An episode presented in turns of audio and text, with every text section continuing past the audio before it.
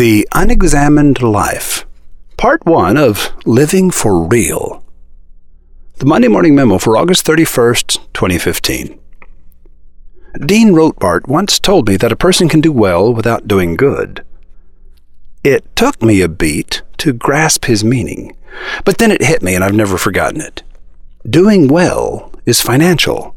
It's about you. Doing good is personal.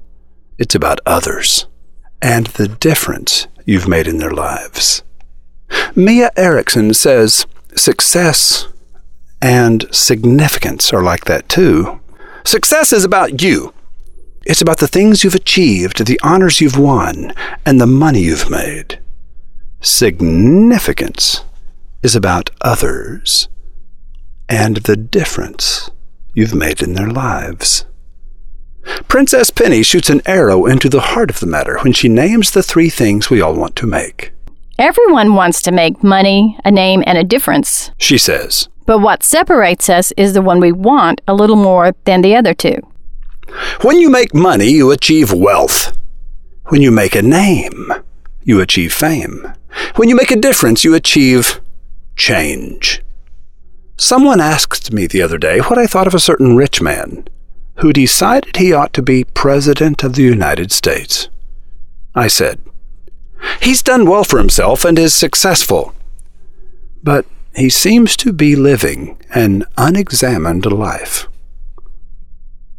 I'm not really talking about rich men and politics. I'm talking about you. I'm talking about me. Are we living unexamined lives? Yes, it's possible to be both successful and significant. But if I could choose to be only one of these, which would it be? Would I bring wealth to myself? Would I choose to make a life of ease and pleasure? Or would I bring change to the world? Would I choose to make a difference? No, I'm hiding from the real question. The question isn't, what would I choose? The question is, what have I chosen?